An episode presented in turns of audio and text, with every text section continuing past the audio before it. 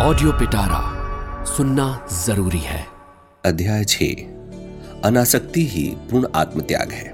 जिस प्रकार हमारे शरीर, मन और वचन द्वारा किया हुआ प्रत्येक कार्य हमारे पास फल के रूप में फिर से वापस आ जाता है, उसी प्रकार हमारे कार्य दूसरे व्यक्तियों पर तथा उनके कार्य हमारे ऊपर अपना प्रभाव डाल सकते हैं। शायद तुम सभी ने देखा होगा कि जब मनुष्य कोई बुरे कार्य करता है तो क्रमशः वह अधिकाधिक बुरा बनता जाता है।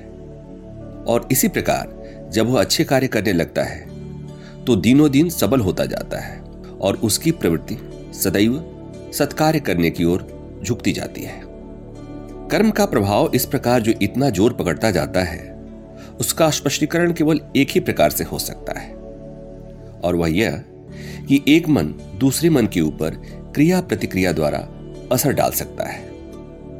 इसे स्पष्ट करने के लिए हम पदार्थ विज्ञान से एक दृष्टांत ले सकते हैं जब मैं कोई कार्य करता हूँ तो कहा जा सकता है कि मेरा मन एक विशिष्ट प्रकार की कंपनावस्था में होता है उस समय अन्य जितने मन उस प्रकार की अवस्था में होंगे उनकी प्रवृत्ति यह होगी कि वे मेरे मन से प्रभावित हो जाएँ।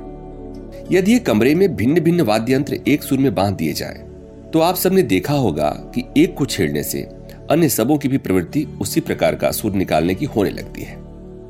इसी प्रकार, जो जो मन एक सुर में बंधे हैं, उन सब के ऊपर एक विशेष विचार का समान प्रभाव पड़ेगा। हाँ यह सत्य है कि विचार का मन पर यह प्रभाव दूरी अथवा अन्य कारणों से न्यूनाधिक अवश्य हो जाएगा, परंतु मन पर प्रभाव होने की संभावना सदैव बनी रहेगी। मान लो, मैं एक बुरा कार्य कर रहा हूँ। उस समय मेरे मन में एक विशेष प्रकार का कंपन होगा और संसार के अन्य सब मन उसी प्रकार की स्थिति में है। संभवतः मेरे मन के कंपन से प्रभावित हो जाएँगे। इसी प्रकार जब मैं कोई अच्छा कार्य करता हूँ तो मेरे मन में एक दूसरे प्रकार का कंपन होता है। और उस प्रकार के कंपनशील सारे मनों पर मेरे मन के प्रभाव पड़ने की संभावना रहती है। एक मन का दूसरे मन पर यह प्रभाव कंपन की न्यूनाधिक शक्ति के अनुसार कम या अधिक हुआ करता है। उपर्युक्त दृष्टांत को यदि हम कुछ और आगे ले जाएँ तो कह सकते हैं कि जिस प्रकार कभी कभी आलोक तरंगों को अपनी गंतव्य वस्तु तक पहुँचाने के लिए लाखों वर्ष लग जाते हैं, उसी प्रकार विचार तरंगें भी कभी कभी सैकड़ों वर्ष तक आकाश में भ्रमण करती रहती हैं। जब तक कि अंत में उन्हें कोई ऐसा पदार्थ नहीं मिल जाता जिसके साथ वे एक रूप होकर कार्य कर सके।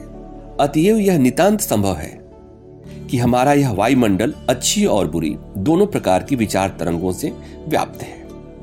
प्रत्येक मस्तिष्क से निकला हुआ प्रत्येक विचार मानो इसी प्रकार भ्रमण करता रहता है, जब तक कि उसे एक योग्य आधार प्राप्त नहीं हो जाता। और जो मन इस प्रकार के विचार ग्रहण करने के लिए अपने को उत्सुक किए हुए है, वह तुरंत ही उन्हें अपना लेगा। अतएव, जब कोई मनुष्य कोई दुष्कर्म करता है तो वह अपने मन को किसी एक विशिष्ट सुर में ले जाता है। और उसी सुर की जितनी भी तरंगे पहले से ही आकाश में अवस्थित हैं, वे सब उसके मन में घुस जाने की चेष्टा करती हैं। यही कारण है कि एक दुष्कर्मी साधारणतः अधिकाधिक दुष्कर्म करता जाता है। उसके कर्म क्रमशः प्रबलतर होते जाते हैं। यही बात सत्कर्म करने वाले के लिए भी घटती है। वह अपने को वातावरण की समस्त शुभ तरंगों को ग्रहण करने के लिए मानो खोल देता है और इस प्रकार उसके सत्कर्म अधिकाधिक शक्ति संपन्न होते जाते हैं।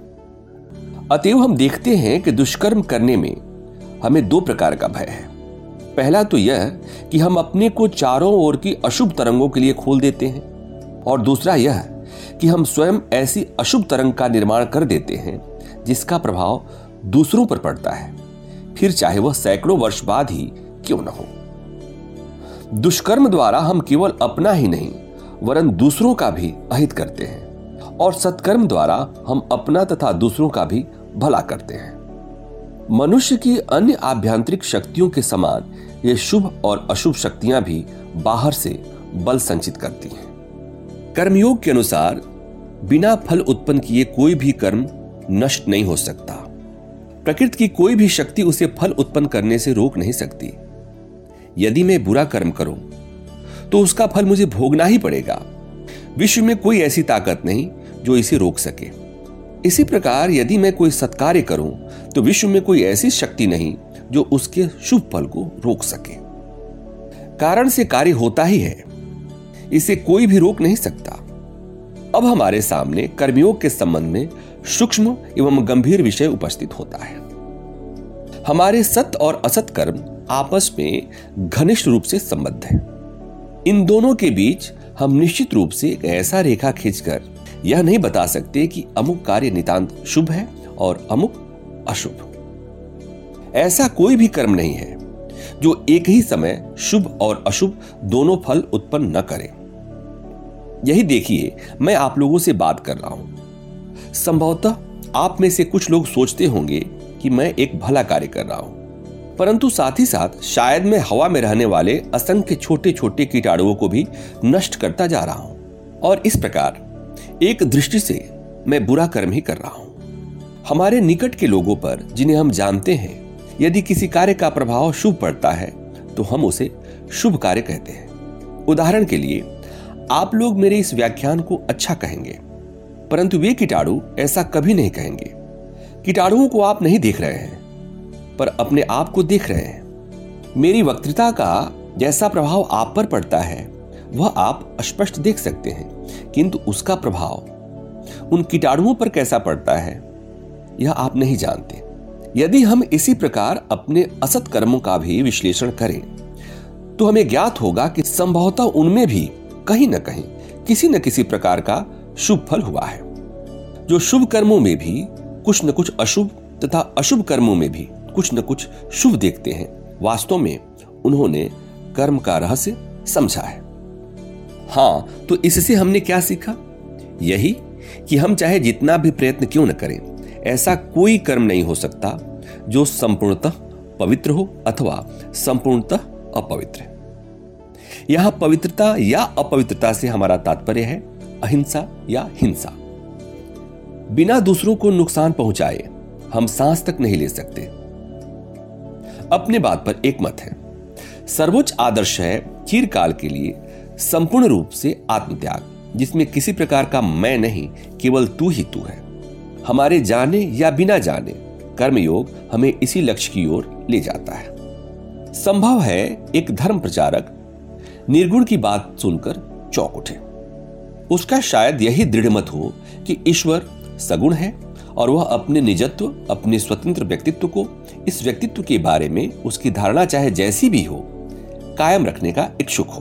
परंतु यदि उसके नीति विषयक विचार वास्तव में शुद्ध हैं, तो उनका आधार सर्वोच्च आत्मत्याग के अतिरिक्त और कुछ हो ही नहीं सकता।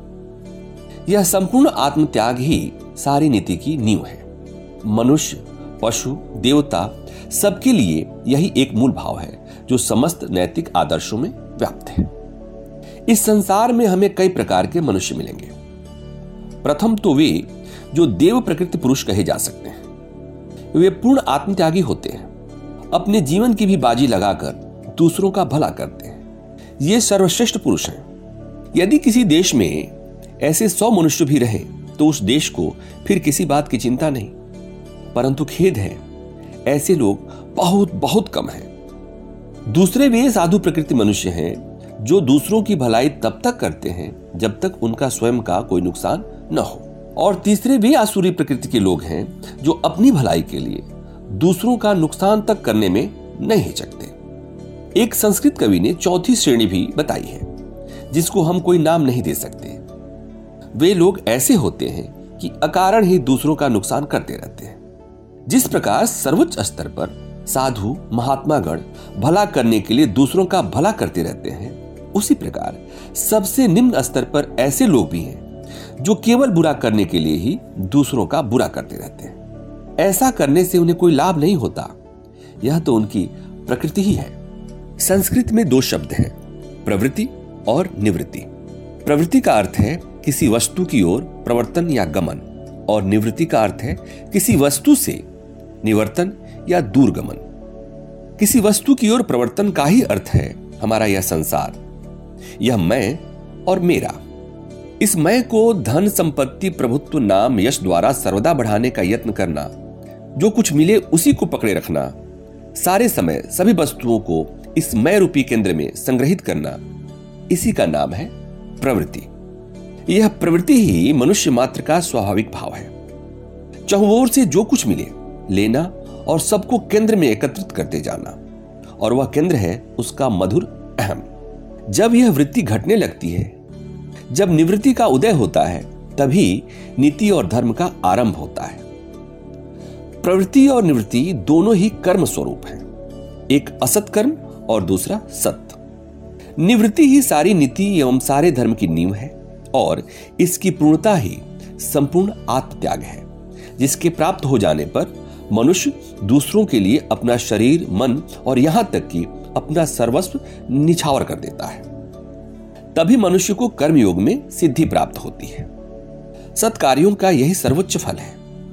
किसी मनुष्य ने चाहे एक भी दर्शन शास्त्र न पढ़ा हो, किसी प्रकार ईश्वर में विश्वास न किया हो और अभी भी न करता हो, चाहे उसने अपने जीवन भर में एक बार भी प्रार्थना न की हो, परंतु केवल सत्कार्यों की शक्ति उसे यदि उस अवस्था में ले जाए, जहाँ वह दूसरों के लिए अपना जीवन और सब कुछ उत्सर्ग करने को तैयार रहे तो हमें समझना चाहिए कि वह उसी लक्ष्य को पहुँच गया है, जहाँ एक भक्त अपनी उपासना द्वारा तथा एक ज्ञानी अपने ज्ञान द्वारा पहुँचता है। अतएव, आपने देखा, ज्ञानी, कर्मी और भक्त तीनों एक ही स्थान पर पहुँचते हैं, एक ही स्थान पर आकर मिल जाते हैं, और वह स्थान है आत्मत्याग। विभिन्न दर्शनों और धर्मों में आपस में कितना भी मतभेद क्यों ना हो, जो व्यक्ति अपना जीवन दूसरों के लिए अर्पण करने को उद्यत रहता है, उसके समक्ष सभी मनुष्य सत्सम्मान उठ खड़े होते हैं। उसके सामने भक्ति भाव से माथा नवाते हैं। यहाँ किसी प्रकार के मतामत का प्रश्न नहीं है। यहाँ तक कि वे लोग भी जो धर्म संबंधी समस्त विचारों पर नाक भाव सिकोड़ते हैं, जब इस प्रकार का संपूर्ण आत्मत्यागपूर्ण कोई कार्य देखते हैं तो उसके प्रति श्रद्धा संपन्न हुए बिना नहीं रह सकते। क्या आपने यह नहीं देखा कि एक कट्टर मतांध ईसाई भी, जब एडविन अर्नोल्ड के एशिया का आलोचक नामक ग्रंथ को पढ़ता है तो वह भी बुद्ध के प्रति किस प्रकार श्रद्धालु हो जाता है? और ये वे बुद्ध थे जिन्होंने किसी ईश्वर का प्रचार नहीं किया आत्म त्याग के अतिरिक्त जिन्होंने अन्य किसी बात का प्रचार नहीं किया। इसका कारण केवल यह है कि मतांध व्यक्ति यह नहीं जानता कि उसका स्वयं का जीवन लक्ष्य और उन लोगों का जीवन लक्ष्य जिन्हें वो अपना विरोधी समझता है, बिल्कुल एक ही है। एक उपासक अपने हृदय में निरंतर ईश्वरी भाव एवं साधु भाव रखते हुए अंत में उस एक ही स्थान पर पहुँचता है और कहता है, प्रभु, जैसी तेरी मर्ज़ी। वह अपने नाम में कुछ बचा नहीं रखता। यही आत्मत्याग है। एक ज्ञानी भी अपने ज्ञान द्वारा देखता है कि उसका यह तथाकथित भासमान अहम केवल एक भ्रम है। और इस तरह वह उसे बिना किसी हिचकिचाहट के त्याग देता है। यह भी आत्मत्याग के अतिरिक्त और कुछ नहीं है। अतएव, हम देखते हैं कि कर्म, भक्ति और ज्ञान तीनों यहाँ पर आकर मिल जाते हैं। प्राचीन काल के बड़े बड़े धर्म प्रचारकों ने जब हमें यह सिखाया था कि ईश्वर जगत से भिन्न है, जगत से परे है तो असल में उसका मर्म यही था। जगत एक चीज़ है और ईश्वर दूसरी, और यह भेद बिल्कुल सत्य है। जगत से उनका तात्पर्य है स्वार्थपरता। निस्वार्थता ही ईश्वर है। एक मनुष्य चाहे रत्न खचित सिंहासन में आसीन हो, सोने के महल में रहता हो, परंतु यदि वह पूर्ण रूप से निस्वार्थ है तो वह ब्रह्म में ही स्थित है। परंतु एक मनुष्य चाहे झोपड़ी में ही क्यों न रहता हो, चीथड़े ही क्यों न पहनता हो, सर्वदा दीनहीन ही क्यों न हो, पर यदि वह स्वार्थी है तो हम कहेंगे कि वह संसार में घोर रूप से लिप्त है। हाँ तो हम कह रहे थे कि बिना कुछ बुरा किए हम न तो भला कर सकते हैं और न बिना कुछ भला किए बुरा ही कर सकते हैं। तो अब प्रश्न यह है कि यह सब जानते हुए हम कर्म करें किस प्रकार? इस समस्या की मीमांसा करने के लिए इस संसार में अनेकानेक संप्रदाय उठ खड़े हुए, जो बड़ी लापरवाही से यह प्रचार कर गए कि धीरे धीरे आत्महत्या कर लेना ही इस संसार से निस्तार पाने का एकमात्र उपाय है। क्योंकि मनुष्य यदि जीवित रहे तो अनेक छोटे छोटे जंतुओं और पौधों का नाश करके अथवा किसी न किसी का कुछ न कुछ अनिष्ट करके ही तो रह सकता है। इसीलिए उनके मतानुसार इस संसार चक्र से छूटने का एकमात्र उपाय है मृत्यु। जैनियों ने अपने सर्वोच्च आदर्श के रूप में इसी का प्रचार किया है। यह शिक्षा ऊपर से तर्क संगत तो अवश्य प्रतीत होती है, परंतु इसकी ठीक ठीक मीमांसा गीता में पाई जाती है और वह है अनासक्ति। अपने जीवन के समस्त कार्य करते हुए भी, किसी में आसक्त न होना। यह जान लो कि संसार में होते हुए भी तुम संसार से नितांत पृथक हो, और जहाँ जो कुछ भी तुम कर रहे हो, वह अपने लिए नहीं है। यदि कोई कार्य तुम अपने लिए करोगे तो उसका फल तुम्हें ही भोगना पड़ेगा। यदि वह सत्कार्य है तो तुम्हें उसका अच्छा फल मिलेगा, और यदि बुरा है तो बुरा। परंतु जो कोई भी कार्य हो, यदि तुम वह अपने लिए नहीं करते तो उसका प्रभाव तुम पर नहीं पड़ेगा। इस भाव को स्पष्ट करने के लिए हमारे शास्त्रों में बड़े सुंदर ढंग से कहा गया है। यदि किसी में यह बोध रहे कि मैं इसे अपने लिए बिल्कुल नहीं कर रहा हूँ तो फिर वह चाहे समस्त संसार की हत्या क्यों न कर डाले? अथवा स्वयं ही क्यों न हत हो जाए? पर वास्तव में वह न तो हत्या करता है, न हत ही होता है। इसीलिए कर्मयोग हमें शिक्षा देता है, संसार को मत छोड़ो। संसार में ही रहो। जितना चाहो सांसारिक भाव ग्रहण करो। परंतु यदि यह सब तुम्हारे ही भोग के लिए हो तो फिर तुम्हारा कर्म करना व्यर्थ है। तुम्हारा लक्ष्य भोग नहीं होना चाहिए। पहले अहम भाव को नष्ट कर डालो और फिर समस्त संसार को आत्मस्वरूप देखो। यही तो प्राचीन ईसाई लोग भी कहा करते थे। वृद्ध मनुष्य को नष्ट कर डालना चाहिए। इस वृद्ध मनुष्य का अर्थ है, यह स्वार्थ पर भाव कि यह संसार हमारे ही भोग के लिए बना है।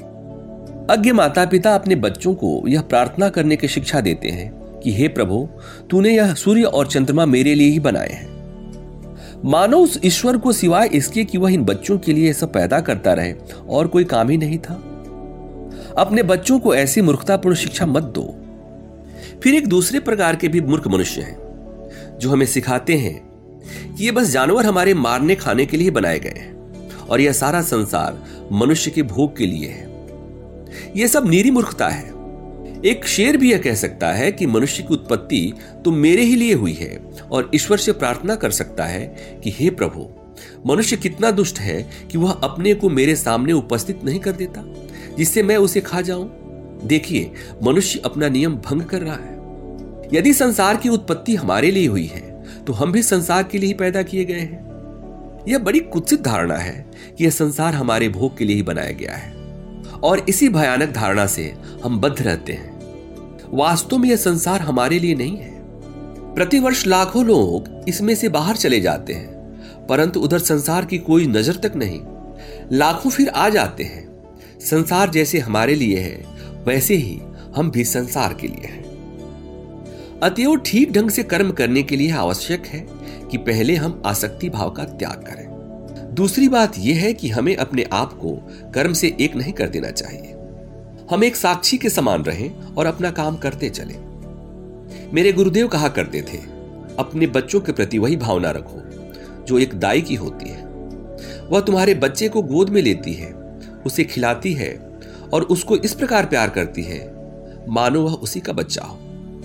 पर ज्यो ही तुम उसे काम से अलग कर देते हो, त्यों ही वह अपना सारा बोरिया बस्तर समेट कर घर छोड़ने को तैयार हो जाती है। उन बच्चों के प्रति उसका जो प्रेम था, उसे वह बिल्कुल भूल जाती है। एक साधारण दाई को, तुम्हारे बच्चों को छोड़कर दूसरे के बच्चों को लेने में तनिक भी दुख न होगा। तुम भी अपने बच्चों के प्रति यही भाव धारण करो।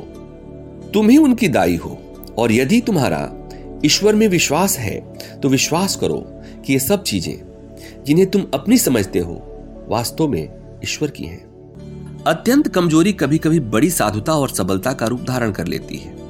यह सोचना कि मेरे ऊपर कोई निर्भर है, तथा मैं किसी का भला कर सकता हूँ, अत्यंत दुर्बलता का चिन्ह है। यह अहंकार ही समस्त आसक्ति की जड़ है, और इस आसक्ति से ही समस्त दुखों की उत्पत्ति होती है। हमें अपने मन को भली भांति समझा देना चाहिए कि इस संसार में हमारे ऊपर कोई भी निर्भर नहीं है। एक भिखारी भी हमारे दान पर निर्भर नहीं है। किसी भी जीव को हमारी दया की आवश्यकता नहीं।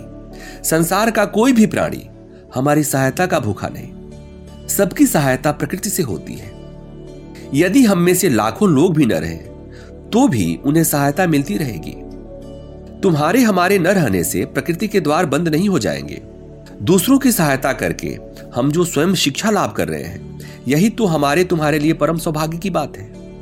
जीवन में सीखने योग्य यही सबसे बड़ी बात है। जब हम पूर्ण रूप से इसे सीख लेंगे तो फिर हम कभी दुखी नहीं होंगे।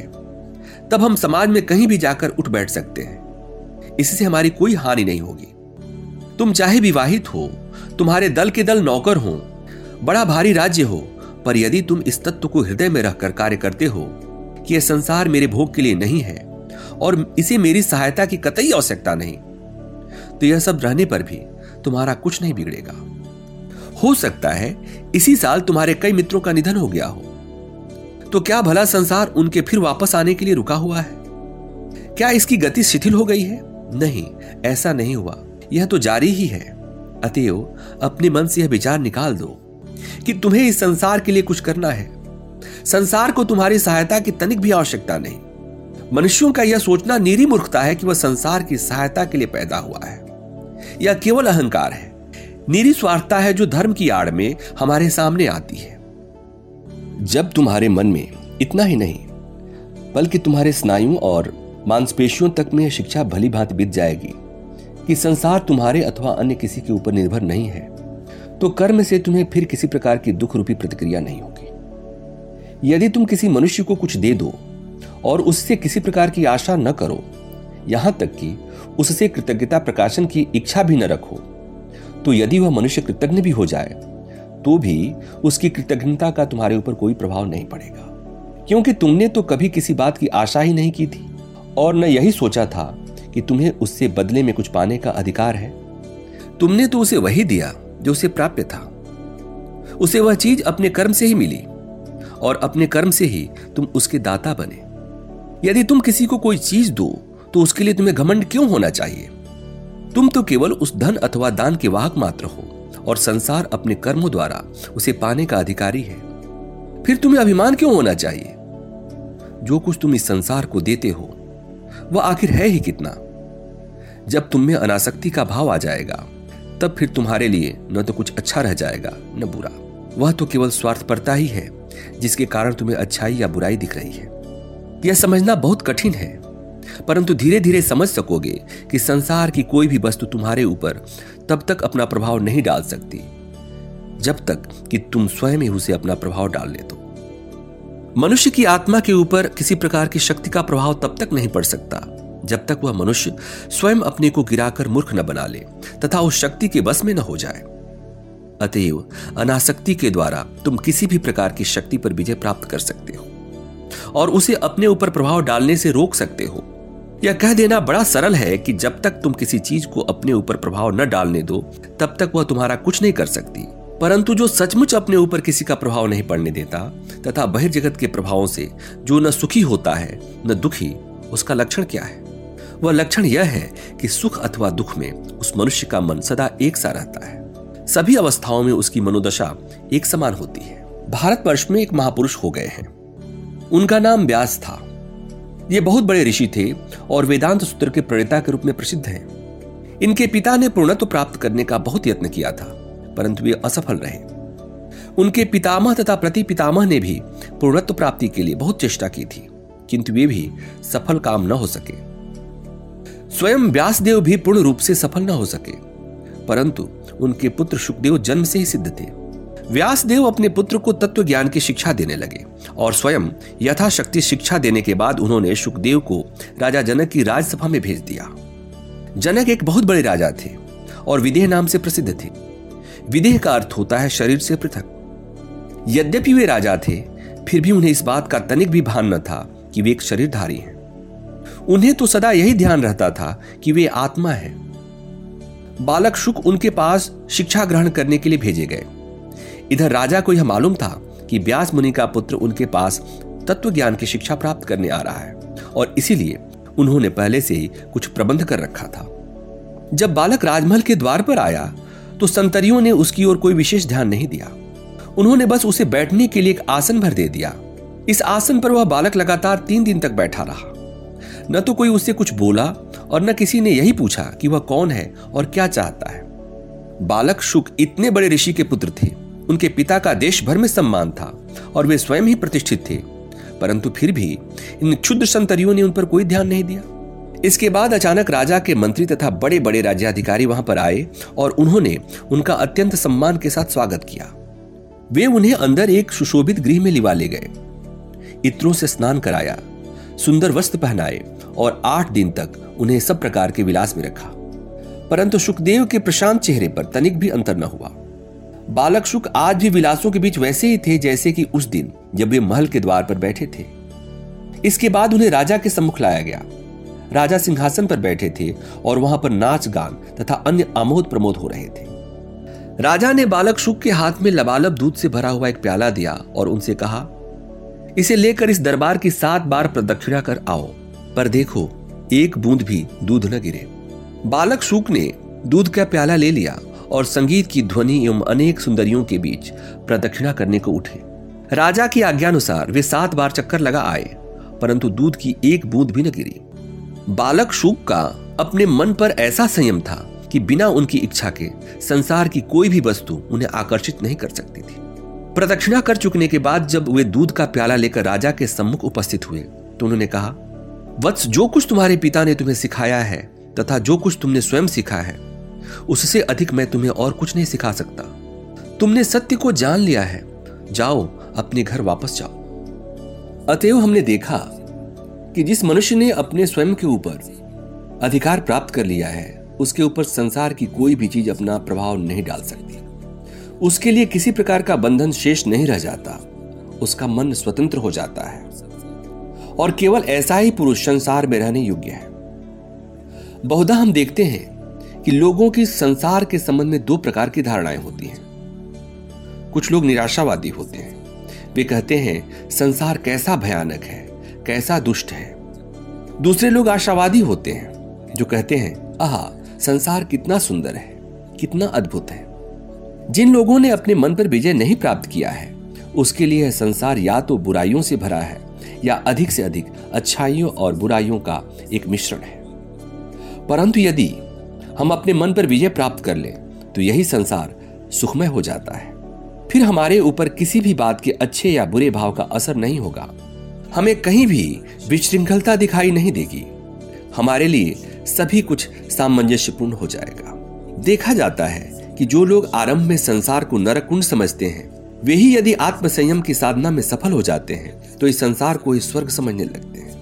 यदि हम सच्चे कर्मयोगी हैं और इस अवस्था को प्राप्त करने के लिए अपने को शिक्षित करना चाहते हैं तो हम चाहे जिस अवस्था से आरंभ करें, यह निश्चित है कि हमें अंत में पूर्ण आत्मत्याग का लाभ होगा ही, और ज्यों ही इस कल्पित अहम का नाश हो जाएगा, त्यों ही वही संसार, जो हमें पहले अमंगल से भरा हुआ प्रतीत होता था, अब स्वर्ग स्वरूप और परमानंद से पूर्ण प्रतीत होने लगेगा। यहाँ की हवा तब तक बदलकर मधुमय हो जाएगी और प्रत्येक व्यक्ति भला प्रतीत होने लगेगा। कर्मयोग की यही चरम गति है और यही है उसकी पूर्णता या सिद्धि। हमारे भिन्न भिन्न योग आपस में विरोधी नहीं है। प्रत्येक अंत में हमें एक ही स्थान में ले जाता है और पूर्णत्व की प्राप्ति करा देता है। पर हाँ, प्रत्येक का दृढ़ अभ्यास आवश्यक है। सारा रहस्य अभ्यास में ही है। पहले श्रवण करो, फिर मनन करो और फिर उसे अमल में लाओ। यह बात प्रत्येक योग के संबंध में सत्य है। पहले तुम इसके बारे में सुनो और समझो कि इसका मर्म क्या है। यदि कुछ बातें आरंभ में स्पष्ट न हो तो निरंतर श्रवण एवं मनन से वे स्पष्ट हो जाती हैं। सब बातों को एकदम समझ लेना बड़ा कठिन है। फिर भी उनका स्पष्टीकरण आखिर तुम ही में तो है। वास्तव में कभी किसी व्यक्ति ने किसी दूसरे को नहीं सिखाया। हम में से प्रत्येक को अपने आप को सिखाना होगा। बाहर के गुरु तो केवल उद्दीपक कारण मात्र हैं। जो हमारे अंतस्थ गुरु को सब विषयों का मर्म समझने के लिए उद्बोधित कर देते हैं। तब बहुत सी बातें हमारी स्वयं की विचार शक्ति से स्पष्ट हो जाती हैं और उनका अनुभव हम अपनी ही आत्मा में करने लगते हैं और यह अनुभूति ही हमारी प्रबल इच्छा शक्ति में परिणत हो जाती है। पहले भाव और फिर इच्छा शक्ति। इस इच्छा शक्ति से कर्म करने की वह ज़बरदस्त शक्ति पैदा होती है, जो हमारी प्रत्येक नस, प्रत्येक शीरा और प्रत्येक पेशी में कार्य करती रहती है। जब तक कि हमारा समस्त शरीर इस निष्काम कर्मयोग का एक यंत्र ही नहीं बन जाता और इसके फलस्वरूप हमें अपना वांछित पूर्ण आत्मत्याग एवं परम निस्वार्थता प्राप्त हो जाती है। यह प्राप्ति किसी प्रकार के मतामत या विश्वास के ऊपर निर्भर नहीं है। चाहे कोई ईसाई हो, यहूदी अथवा जेंटाइल, इससे कोई अंतर नहीं पड़ता। प्रश्न तो यह है कि क्या तुम निस्वार्थ हो? यदि तुम हो तो चाहे तुमने एक भी धार्मिक ग्रंथ का अध्ययन न किया हो, चाहे तुम किसी गिरजाघर या मंदिर में न गए हो, फिर भी तुम पूर्णता को प्राप्त हो जाओगे। प्रत्येक योग इसमें समर्थ है कि वह बिना किसी दूसरे योग की सहायता के भी मनुष्य को पूर्ण बना दे। क्योंकि उन सब योगों का लक्ष्य एक ही है। कर्म योग ज्ञान योग तथा भक्ति योग सभी मुक्ति लाभ के लिए साक्षात और स्वतंत्र उपाय हो सकते हैं। सांख्य योगो पृथक बाला प्रवदंती न पंडित। केवल अज्ञ लोग ही कहते हैं कि कर्म और ज्ञान भिन्न भिन्न है। ज्ञानी लोग नहीं कहते। ज्ञानी यह जानता है कि यद्यपि ऊपर से ये योग एक दूसरे से भिन्न प्रतीत होते हैं परंतु अंत में वे सब एक ही लक्ष्य में ले जाते हैं और वह लक्ष्य है पूर्णता ऐसी ही इंटरेस्टिंग किताबें कुछ बेहतरीन आवाजों में। सुनिए सिर्फ़ ऑडियो पिटारा पर। ऑडियो पिटारा सुनना ज़रूरी है।